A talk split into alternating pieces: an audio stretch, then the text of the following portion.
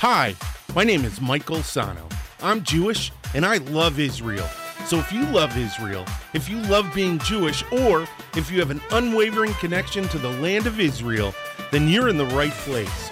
Welcome to the 12 Cities in Israel podcast.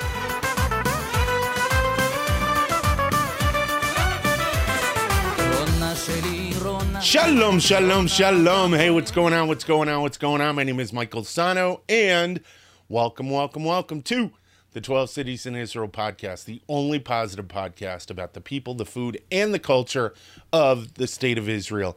Hey, listen, if this is your first time watching, please hit the like button, the subscribe button, and the notification bell.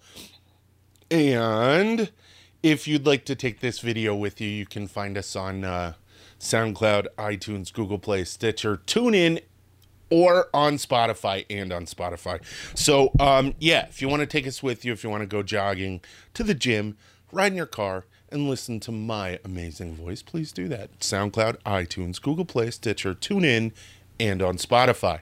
Um, got that twice. It was the and or or. I think it got me a little confused. Um, all right. Also, this uh, this podcast is brought to you by the 12 cities in Israel modern Hebrew flashcards. These are my flashcards. These are our flashcards. They right now we have the Aleph Bet set. You can find it on Amazon for your Kindle.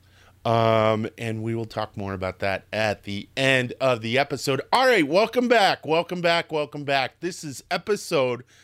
Uh, this is part two of the Beersheva episode, and um, I ended last episode talking about up until independence. So I had covered all the way back to Abraham and Abimelech and the well and how Abraham and um, and Isaac both had to uh, make agreements, oaths, um, with Abimelech uh, to have rights to water in the area, which goes all the way now to modern, what would be modern day Israel. So when I say modern, I'm talking about the modern history up until now. And uh, so, yeah. So where did we leave off? We left off at the War for Independence. So what happened? Um, David Ben Gurion announced to the world uh, Israel declares its independence. The surrounding states attacked. One of those states was Egypt, and Egypt had a foothold and had moved into. Are you ready for this? They had moved into Beersheba. So at the end of last episode, I gave some demographics how there had been Jewish families in uh, in Beersheba, um, Ottoman, up until the mandate, and I think the numbers were 80 families, and then the next census was 11 or 80 individuals. Then the next census was 11 individuals, and then it was zero. Well, David Ben Gurion wasn't about this. He had a problem with this. Um, and him and a general, what's his name? I think it's Yoav. Yoav Alon, who was the former commander of the Palmach and general of the IDF. Uh, they decided with uh, Operation Bum Bum Bum. Hold on, because this was a big part of it, and I feel like I should be a little more prepared. Uh, Operation Yoav. So part of that Operation Yo- Yoav was to to capture um, Beersheba with the intention of bringing it into the state of Israel. Um, ben Gurion and most Jews in former um, the former Palestine Mandate uh, recognized the connection that Beersheba, the biblical connection that it had, and wanted it very much so to be a part of the state. Now, originally, it was going to be a part of the state. That's the funky part. So, originally in the partition plan, the original uh, proposal had Beersheba in the partition plan. Uh, so, in the Israel portion of um, the 1947 partition plan. But what happened was Egypt had been moving troops into the area and the and they had lobbied the ad hoc committee the committee that came after and said we have troops there that's like tactically and strategically and they bought it and uh, so it was removed Ooh, swindle. Well, that swindle was rectified, and I think it was it was ridiculous. I think it, uh, the attack started. There was bombing on the nineteenth of nineteen forty eight, October October nineteenth. Let me look. The bombing started on yes October nineteenth, nineteen forty eight. How do I remember that? Um, and they started shelling Egyptian positions. Um, and then uh, on the 21st, the ground forces moved in. And they moved in so fast that it overwhelmed Egyptian positions. Most of them were in shock and just fled. Um, and they were captured.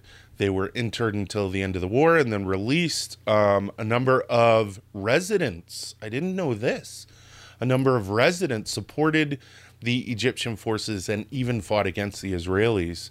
And as such, they were deemed, um, I guess they were deemed a security risk. And uh, a number of families were deported to Transjordan and to um, to Gaza. Now there is this big narrative that the majority of the Arabs were expelled from Beersheba, and that is not true. And uh, uh, it's hundred percent not true. And I'm going to tell you, anyone who thinks that has never been to Beersheba, because it is one of the Israeli cities that I have noticed that has a considerable Arab population. If you are in the shopping and transportation centers, if you are over by the university, all over the place, there are Arabs everywhere. And it is I, it's weird because I couldn't imagine the city being without Arabs. Um, it adds a flavor and a dynamic um, that just makes Beersheba what it is. It wouldn't be what it was without the Arab population. They bring a lot to the table. So, there. My wife even mentioned it. My wife even commented when we were there. Uh, I go every year, but my wife was there two years ago. We had to go to, uh, we went to a wedding. We didn't have to go. We wanted to go. Um, and uh, she was like, "I this is it, there's so many Arabs," and I was like, "Yeah, it's it's." So one of the things that is amazing about Beersheba and why um, it breaks the narrative is because it has one of the oldest markets, and it's the Bedouin market. And this Bedouin market, you can buy camels. It's still totally. You can buy camels, sheep, goat, chickens, all that stuff. Uh, goats. Um, and it has been here, and some say it's been there for over a thousand years. Now, after the war, there was an exclusion zone put into place, but that was for security um, reasons. And that security zone over time was lifted, and people were allowed to go back to where they needed to go to within um, within the what is it the structures of the security that Israel the dictates the security dictates and mandates that they had decided were the best. Um, is it good for everyone? No. Nine times out of ten, it's not going to be good for everyone, but it was the best that they could do in order to maintain security. So, point is,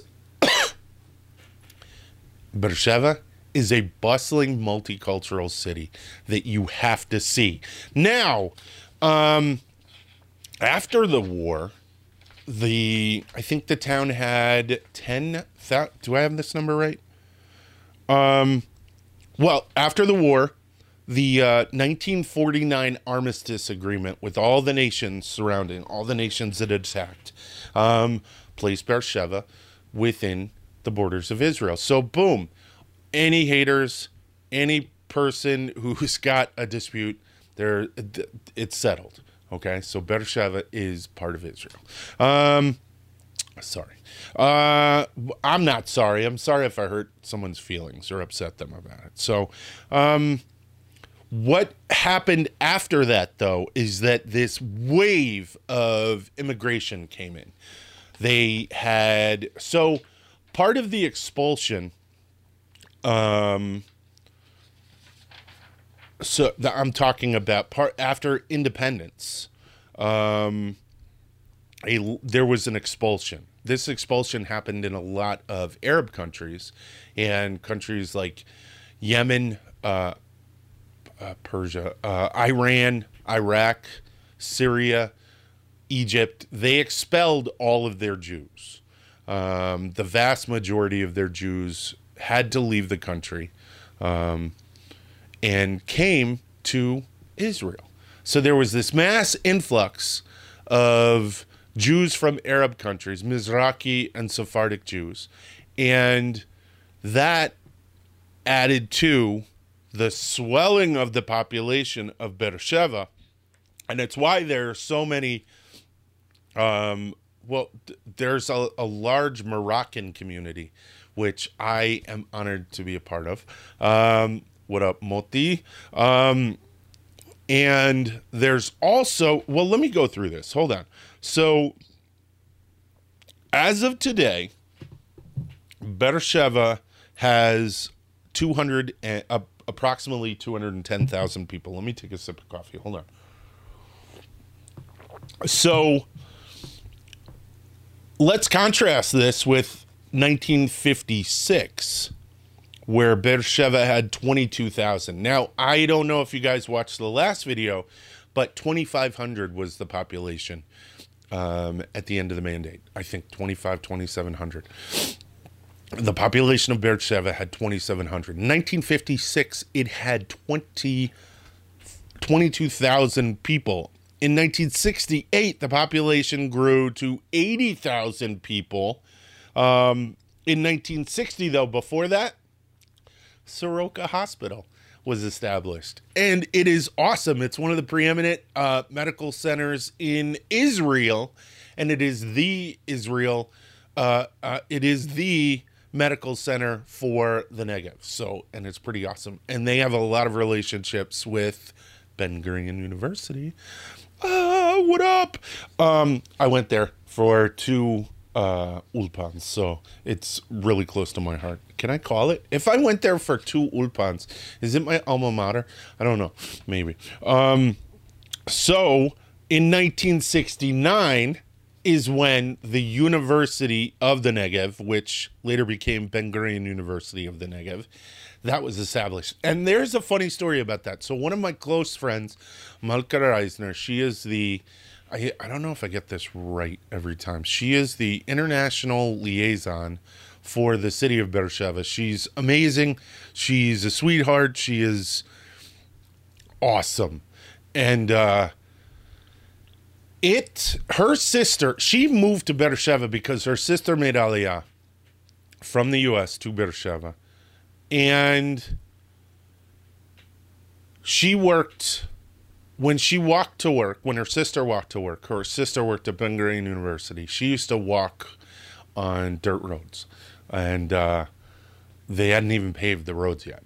So these are real people who lived in Beersheba eh, up until up until probably the seventies could still be considered chalutzim, um, pioneers. So there's this uh, for those of you who don't know, people who think about Aliyah, we think about the people who moved um, in the early days and set up the kibbutzim, and they're mythologized, and it, it's pretty cool um, from my perspective, and from a lot of people's perspective. But you could, there was still that pioneer spirit in moving to the south, and I, I got to be honest, it's still the buildings and all of it, it's you could still feel it. So yes, um, a friend of mine's sister walked on dirt roads to go to work every day. How cool? Well, it wasn't cool probably for her at the time, and it was hot. So um, sorry. So what did I say? I said in 1968 the population had grown to 80,000, and in 1983 it was all the way up to 110,000.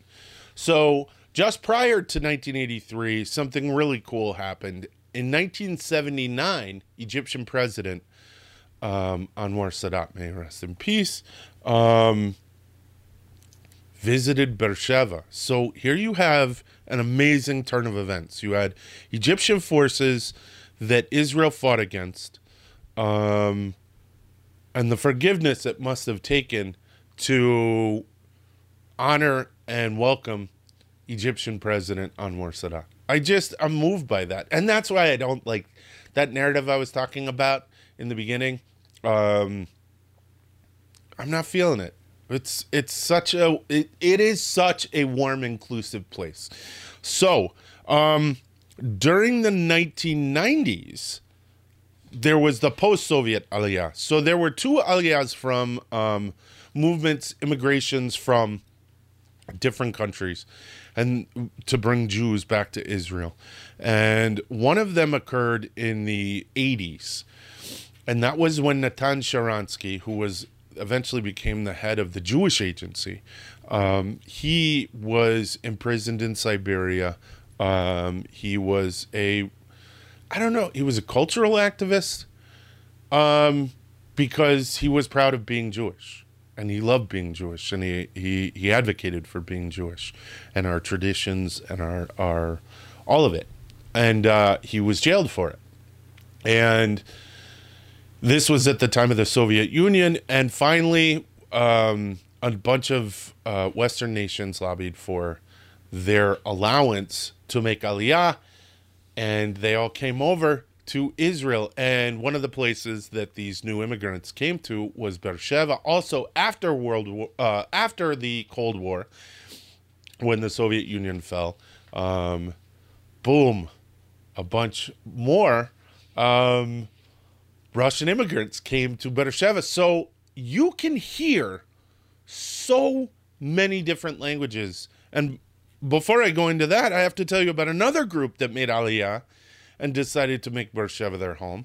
And that's the Beta Israel community, the Ethiopian Jews. And they're amazing. I had an opportunity to meet, it's actually kind of a funny, quick story. So I was walking back and forth, back and forth every day. I would just go for this walk um, when I was at Ulpan the first time. And there was this old man, old um, Ethiopian man, and he would sit on this like um like this barrier. It wasn't it wasn't a, a chair. It was just like a little low rock wall. And he would sit there every day and he was smoking his cigarettes and i'd walk by every day and i'd say shalom. And he would not even move a muscle. And every day i would walk by and say shalom. And one day i walked by and i said hello. And he said hello. And I was I started talking to him, and I would say hi to him every single time. And at, over time, you know, a couple of weeks, um, we got to talking as good as we could. We communicated as well as we could, but but I could feel something, and uh, I wonder if he still sits there. He probably does. But my whole point is, um, warm, wonderful group, wonderful, wonderful group of people um, and their traditions are being kept alive in Beersheba. And I'm going to tell you a little bit about that. So, um, there are so many things to do in Beersheba. So now we're at present day. We got almost 210,000 people. So, still, what's there to do? I know what there is to do in Tel Aviv. I know what there is to do in Yerushalayim. I know what there is to do in Haifa. Um, maybe you don't. A lot of people don't know what to do in Haifa, but anyways, we're not talking about Haifa. We're talking about Beersheba.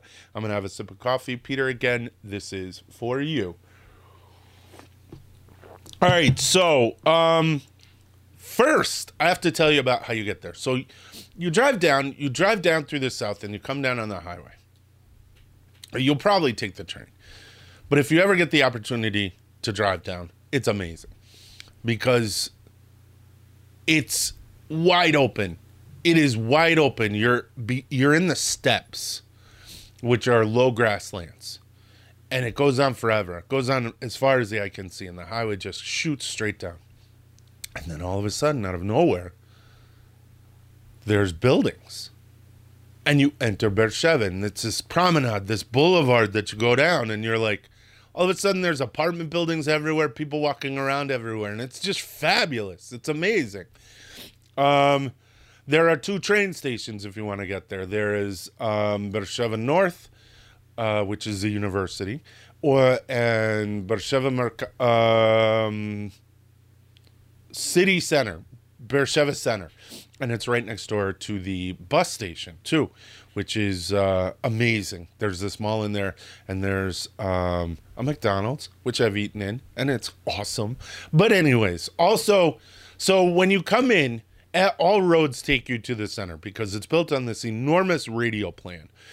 Um, for those of you who want to do the tourism things, there is the Abraham Center, the Abraham Center. And let me look real quick. Hold on, because I have the full name of it.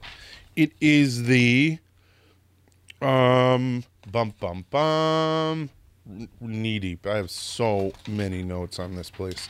Yes, Ber Avraham, the Abraham's Well International Visitor Center, and they have a bunch of exhibits and stuff there.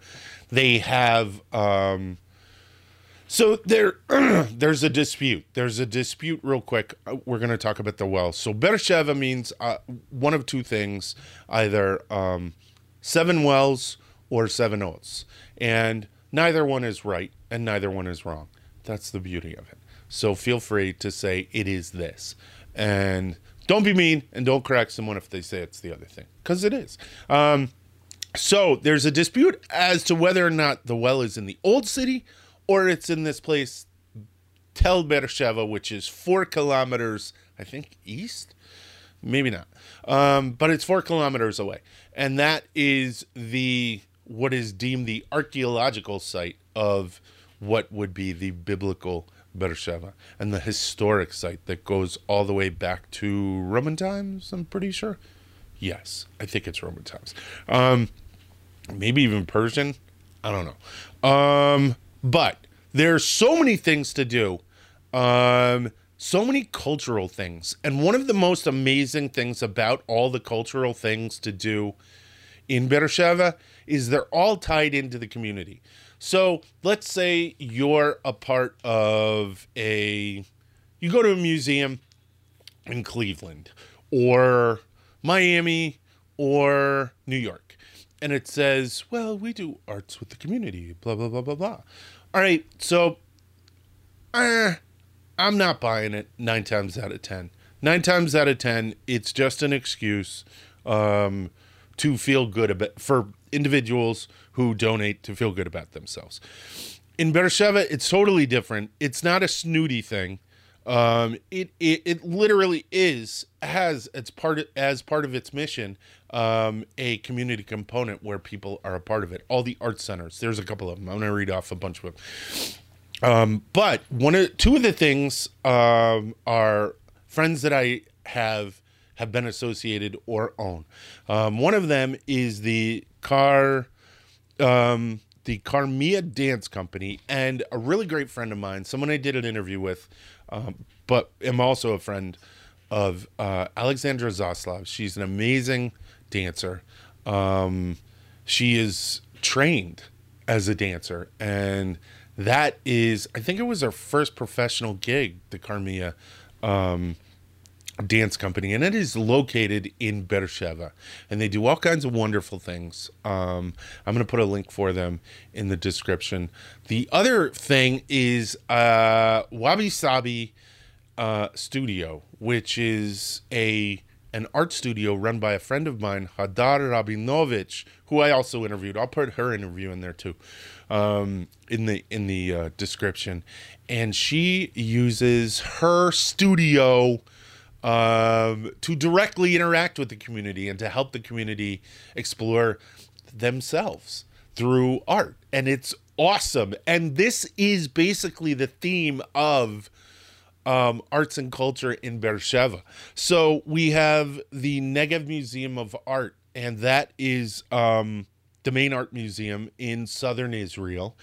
Um, one of the things I wanted, it's in a uh, what was officially the residence of the Turkish um, manager or governor. No, the Turkish governor, and it was uh, built in 1906 but they do a lot of stuff. Um, they have a lot of art programs and classes and all kinds of stuff. You also have the Fringe Theater, which is this, it's sort of like a public theater. And they also do uh, workshops, theater workshops, and stuff like that, and they involve people from the community and outreach to the community. It's really great. Um, you have the House of Ethiopian Jewish Arts, and this blows me away. It really does. This is basically, I don't know if this is culturally what it is, but what it was alluding to is that this is for women. And it gave me the impression that Ethiopian women are the primary artistic drivers of their community. And they make things right there and they're for sale right there. Um, so that's awesome. That's so cool. So blown away. Um, there is so much. There is also the um, Beersheba Theater, which also does theater outreach, and that's the main theater. That's the big, big like. They'll have major productions. They have a bunch of productions every year. They have an opera, um, operas every year, uh, a couple of them, and it's just. But they also do an outreach component where they have classes and and stuff like that. And I think actually they're the one. Are they the one that does stuff for special needs? Um, let me see. Hold on. Well, anyways, there are also a bunch of community outreach programs for special needs that are put on through the arts in Beersheba, and it's just phenomenal. There is so much I could talk about. There is the River Park. So most of you who are who are thinking about it right now are going, Beersheba has a river. Yes, it's actually called the Beersheba River, and that has the En- Enbar Enbar Promenade, the Pipes Bridge. The Pipes Bridge is this amazing bridge that um, has sails on it, and as the sun sets, they turn the lights on, and the the colors rotate, pink, orange, it's absolutely fabulous. It's beautiful. There is this enormous amphitheater that holds, I think, 12,000 people. They just built a man made lake. A man made lake. They just built it. Um, and it is an entirely new neighborhood. It's off of the, uh, I think it's off of the Riverwalk.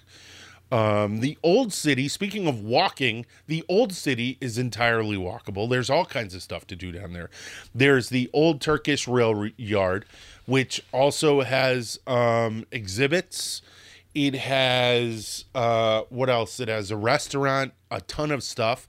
Um, there's the Carasso Children's Museum, which is down in the old city near there. Um, they have open exhibits. They have they actually have stuff kids can do science kids can do hands on. It's phenomenal. Um, Ben Gurion University, as I said, is there. They have their hands in everything. They have the medical center. So this is cool. So they have the medical center.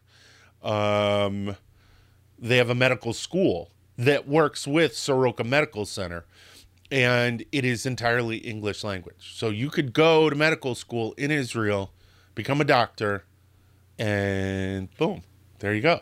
Um, they also work with uh, the Gavyam Tech Park, which is on the other side of the train station from the university. The Gavyam Tech Park has Oracle, um, Lockheed Martin, because uh, the YF 2030, whatever super fighter is there um, in the Air Force Base around Beersheba. They oh the Beersheba Air there's an Air Force Museum a couple of miles away. You can take a cab to um, Israeli Air Force Museum. Um, the IDF cybersecurity unit just moved there, so they're bringing all this interaction with uh, the world of academia and the world of def- defense and security and computer technology. Ben Gurion University is always also involved in revitalizing the Negev and water resource management and science. Um, it's just freaking amazing. Beersheba is awesome. Um, if you haven't, and it's up on my screen right now. um, Beersheba is awesome. I love it you need to love it too be, and the best way to love it is by going there so um, yeah so that's Beersheba. Um, and I hope you enjoyed it. so yeah, that's Beersheba in a nutshell. I covered the old history, I covered the new history, and I told you what's there. So please go, go, go, go. Um, and yeah, so that's it. That's it for this episode. Um, if you like this episode, hit the like button, the subscribe button, and the notification bell. Um, again, if you want to take us with you, you can find us on SoundCloud, iTunes, Google Play, Stitcher, TuneIn, and on Spotify.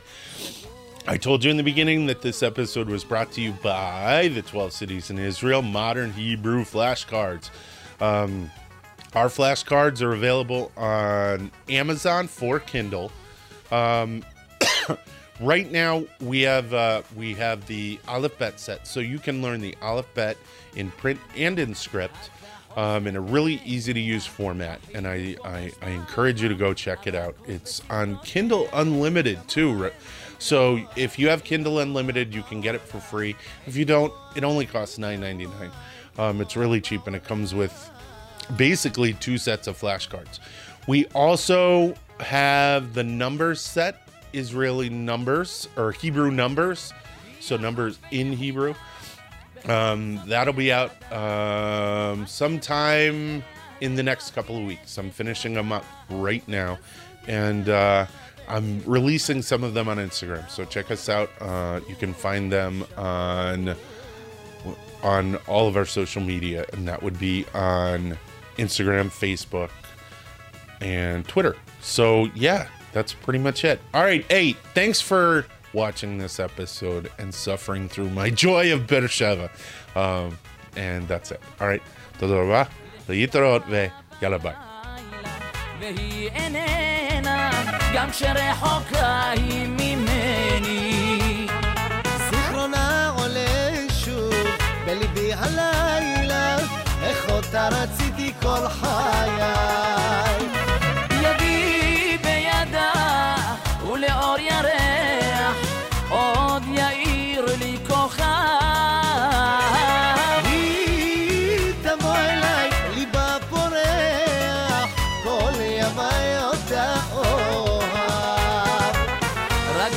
ביקשתי, בידה אחזתי, היא כמו חלום שלא נגמר. זאת שאלתי, שליבי נתתי, הושעתי לפרח הנשאר. רק זאת שאלתי, שליבי נתתי, הושעתי לפרח הנשאר.